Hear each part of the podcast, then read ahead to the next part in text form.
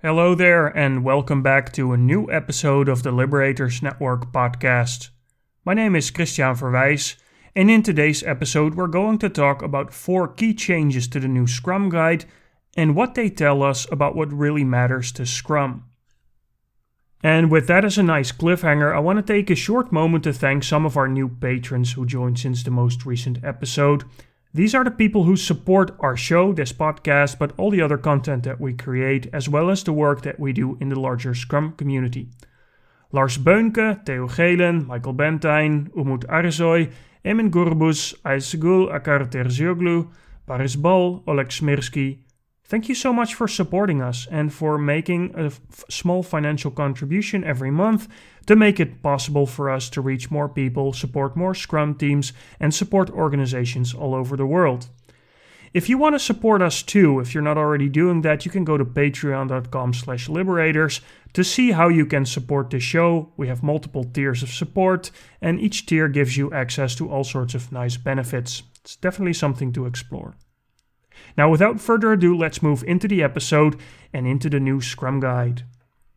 You probably already heard the news, but there is a new Scrum Guide. It was released on November 18, and maybe you were even present for the presentation by Ken and Jeff on the changes that they made to the Scrum Guide together with a group of people that have a lot of experience with Scrum. Now, are you excited about a new Scrum Guide? Because we certainly are it's always a good moment to further emphasize what Scrum is really about, and that is also our mission as the Liberators. The Scrum framework itself is subject to empiricism too, as evidenced by the new version of the Scrum Guide that was just released.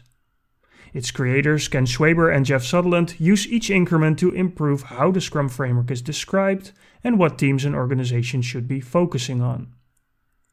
As stewards for Scrum.org, it has been a pleasure for us to follow the discussions leading up to this release and contribute to it with our feedback. In this episode, we take a look at the four most significant changes and explain why they were made. Now, it may be tempting to talk about all the nitty gritty changes that were made from different words to different sentences, different ordering, but we believe that it is more helpful to understand the underlying patterns of the changes and how they reinforce what Scrum has always been about. So, in this episode, we'll take a look at four of those patterns. Enjoy! Change 1 Scrum teams commit to a single product goal. Scrum is pointless without a focus on valuable outcomes. This has always been the case, it's nothing new.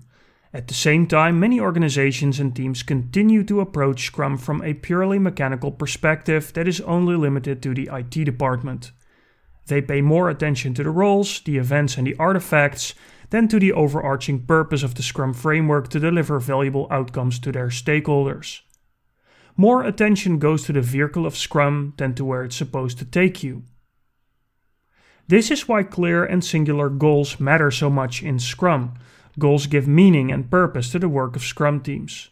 Goals also provide focus and act as a touchstone to base decisions on.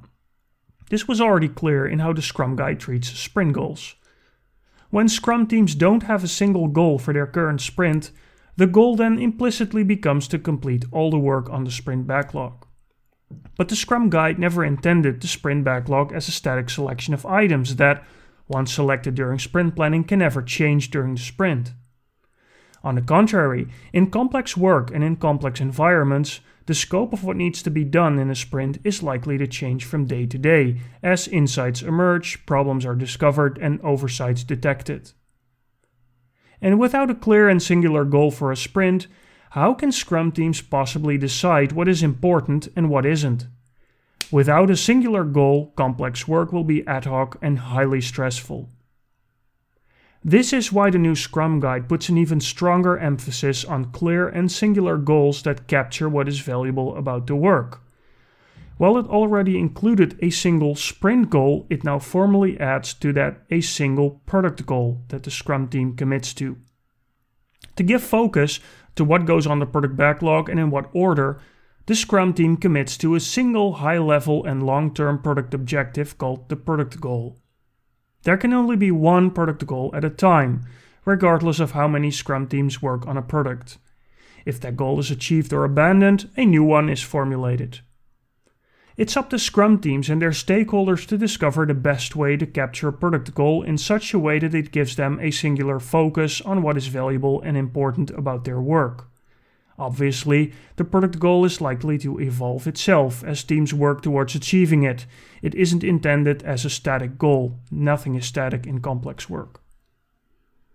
I personally believe that this is an excellent addition to the Scrum Guide and helps to distinguish great Scrum teams and excellent product owners who tend to already work from clear goals from their more mechanical counterparts. It is also entirely likely that many Scrum teams will struggle with this requirement that the Scrum Guide now places on them.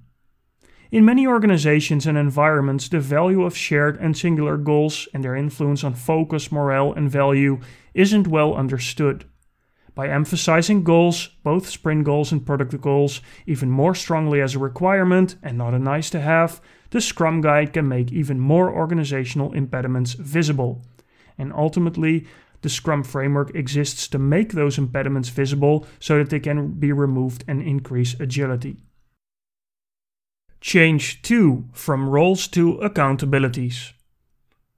Over the years, the roles of the Scrum framework have slowly turned into common job titles. A simple search on LinkedIn yields hundreds of thousands of people with Scrum Master or Product Owner as their job title. Now, this is a victory in one sense and a loss in another. A common observation, and one that we also make, is that the focus on job titles often distracts from their accountabilities as intended by the Scrum Guide. Many Scrum Masters fill their entire week with the facilitation of Scrum events for their various Scrum teams and nothing more. Many product owners fill their week translating orders from their stakeholders into requirements without any mandate to make decisions about the product or its strategy. The painful reality is that they are not, in actuality, Scrum Masters and product owners. They merely pretend to be, by their own choice, because they don't know any better or because they're not enabled to by their organization. The new Scrum Guide attempts to correct this by referring to accountabilities instead of roles. This further emphasizes that the Scrum framework isn't a collection of job titles, but a collection of accountabilities to develop a product in an empirical manner. It doesn't matter whether your formal job title is Scrum Master, Project Manager, Developer, or even Professional Clown. If you honor the accountabilities of the Scrum Master, then that is what you are for the Scrum framework. We believe that this is a good change and one that emphasizes what it is that Scrum Masters, product owners, and developers should be spending their time on Maybe it also allows us to stop discussions over whether or not a Scrum Master can be a developer or whether a project manager can act as a product owner. It's all about the accountabilities and how you fulfill them. Change 3 Three commitments to uphold empiricism. The mechanical perspective on Scrum that we described earlier in this episode also results in a lack of commitment.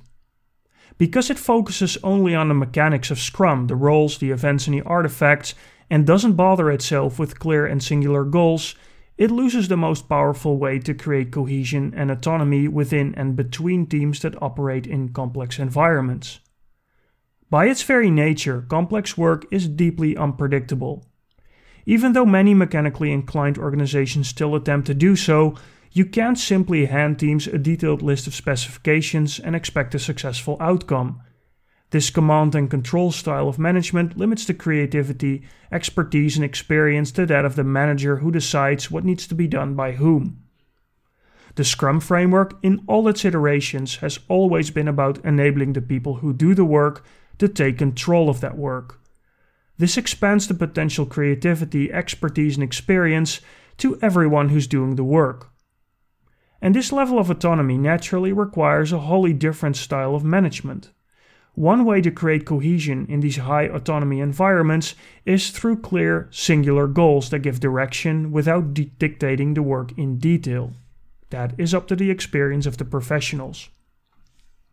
The new Scrum Guide makes three goals, three commitments to those goals, and three ways to uphold empiricism explicit.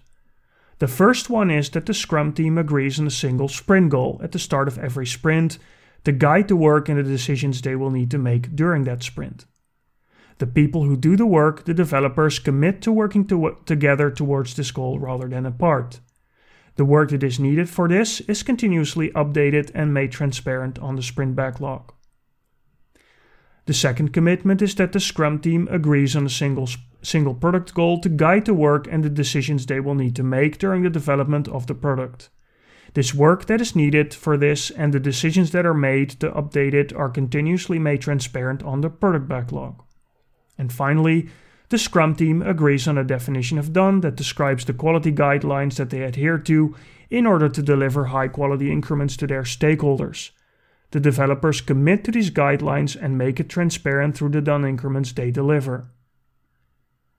All these three commitments are all about empiricism, about showing your progress, creating transparency around what you're doing, and committing to shared goals. We believe that cha- these changes make it more clear how cohesion between autonomous teams and professionals is created through a commitment to goals and not to specific tasks. Change 4 Shorter and less prescriptive.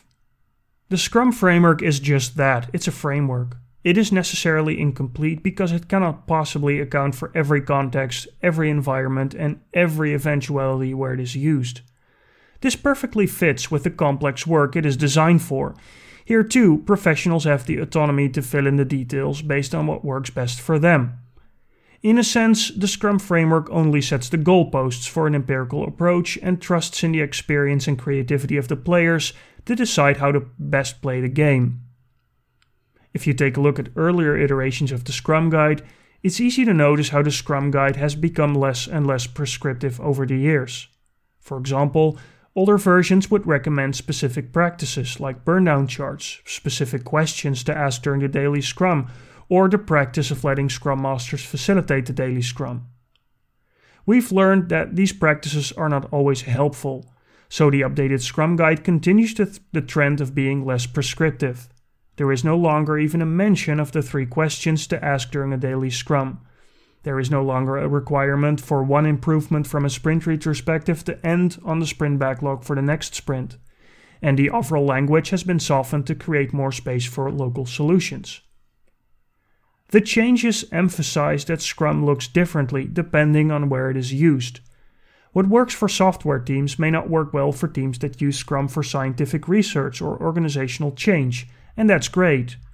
One potential downside we see of this increasing abstraction away from specific domains is that a reading of the Scrum Guide alone won't answer all those practical questions.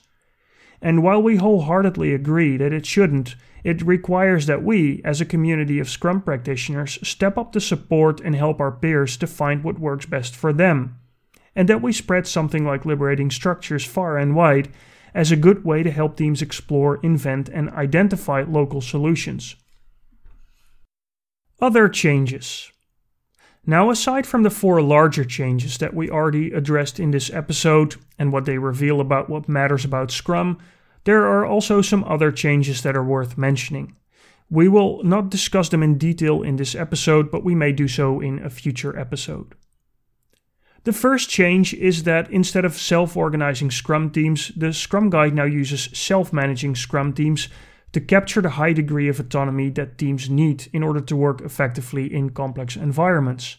Now, coincidentally, this is the same suggestion that we make in our book, The Zombie Scrum Survival Guide, when we analyze how self organization and self management are actually different things, and the Scrum Guide should have used self managing instead. And, well, color our surprise when we discovered in a new version that that was actually also the case. So that's pretty cool. The second change is that the Scrum Guide now makes explicit that Scrum teams can deliver one or more increments during a sprint. In a sprint, an increment is created the moment a product backlog item is completed, in that it's considered done according to the definition of done. If possible and desired by the product owner, each increment can be released to stakeholders before the end of the sprint. So, this clearly removes the misconception that you can only release at the end of the sprint. The third change worth mentioning is that the Scrum Guide replaced the term development team with simply developers.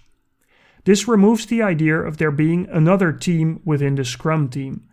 For the Scrum Guide, everyone in the Scrum team who contributes to achieving the sprint goal is considered a developer, regardless of their job title and skills. Again, it's about the accountability, not the role title or the job title. Another change is that the Scrum Guide now emphasizes that the first step of sprint planning is to talk about why the sprint is valuable in the first place. When the purpose is clear, the selection of work is then performed to make that possible, followed by a decomposition of work for the first few days. So, again, this follows very much the stronger focus on creating valuable outcomes. The Scrum Guide no longer uses the word meeting in conjunction with the Scrum events, and I think that's great. Although the various Scrum events can take the shape of formal meetings, you can do them however they work best for you. In many cases, a traditional meeting where a dozen people are sitting around a conference table isn't probably the best way to go about it. And finally, the use of servant leadership in the Scrum Guide has been dropped in favor of just leadership. The reasoning here is that servant leadership is a particular practice that Scrum Masters use to support their teams and organizations. And while we understand the reasoning, we don't fully agree with this change if we're honest. We don't agree that servant leadership is merely a practice. Instead, it is a philosophy on leadership that is deeply grounded in putting others in the position where they can lead. We're worried that simply using leadership is too easily interpreted in terms of traditional perspectives on leadership, which is direct, tell others what to do, and command and control. But time will tell if this is a fear that's justified. Let's move to some closing thoughts. Scrum is still Scrum was a recurring message within the Scrum.org community that participated in the development of the new Scrum Guide. If anything, the changes to the Scrum Guide are designed to make it more clear what is important about Scrum and what isn't. While it might be tempting to engage in deep, almost theological debates about individual words, phrasings, and their ordering in the Scrum Guide, it's good to remind ourselves of the purpose of the Scrum framework. It exists to help people and teams solve complex problems. And because those problems and their solutions tend to be highly unpredictable, they do well to work in small incremental steps towards a clear and valuable goal, using each increment to check if they're still moving towards their goal. That's all, really, and the new Scrum Guide brings that home even better than earlier iterations. And yet, for all the excellent changes, a new Scrum Guide is not going to magically resolve all those flawed implementations and cases of severe zombie Scrum. A major challenge remains that many people never bother to read the Scrum Guide or make an effort to understand its purpose. From there, it's easy to descend into zombie Scrum. So, this new Scrum Guide presents us as a community with a lovely challenge to find novel and creative ways to spread the message to those who wouldn't go look for it on their own. Let's work together to bring the message of the Scrum Guide to our managers, our customers, and stakeholders, to the people who are skeptical of it, to the people who don't understand what it's about but need to in order to use it effectively. And having said all that, I want to thank you for listening to today's episode, and I hope you learned something new about the Scrum framework and how the changes that were made to the Scrum Guide tell us a lot about what really matters to Scrum. If you like this episode, please rate it, review it, and share it maybe with friends, the people that you think need to know more about Scrum and what it's all about. It's an excellent opportunity to spread the message. Thank you for listening, and I hope to see you again for the next episode. Take care. Bye bye.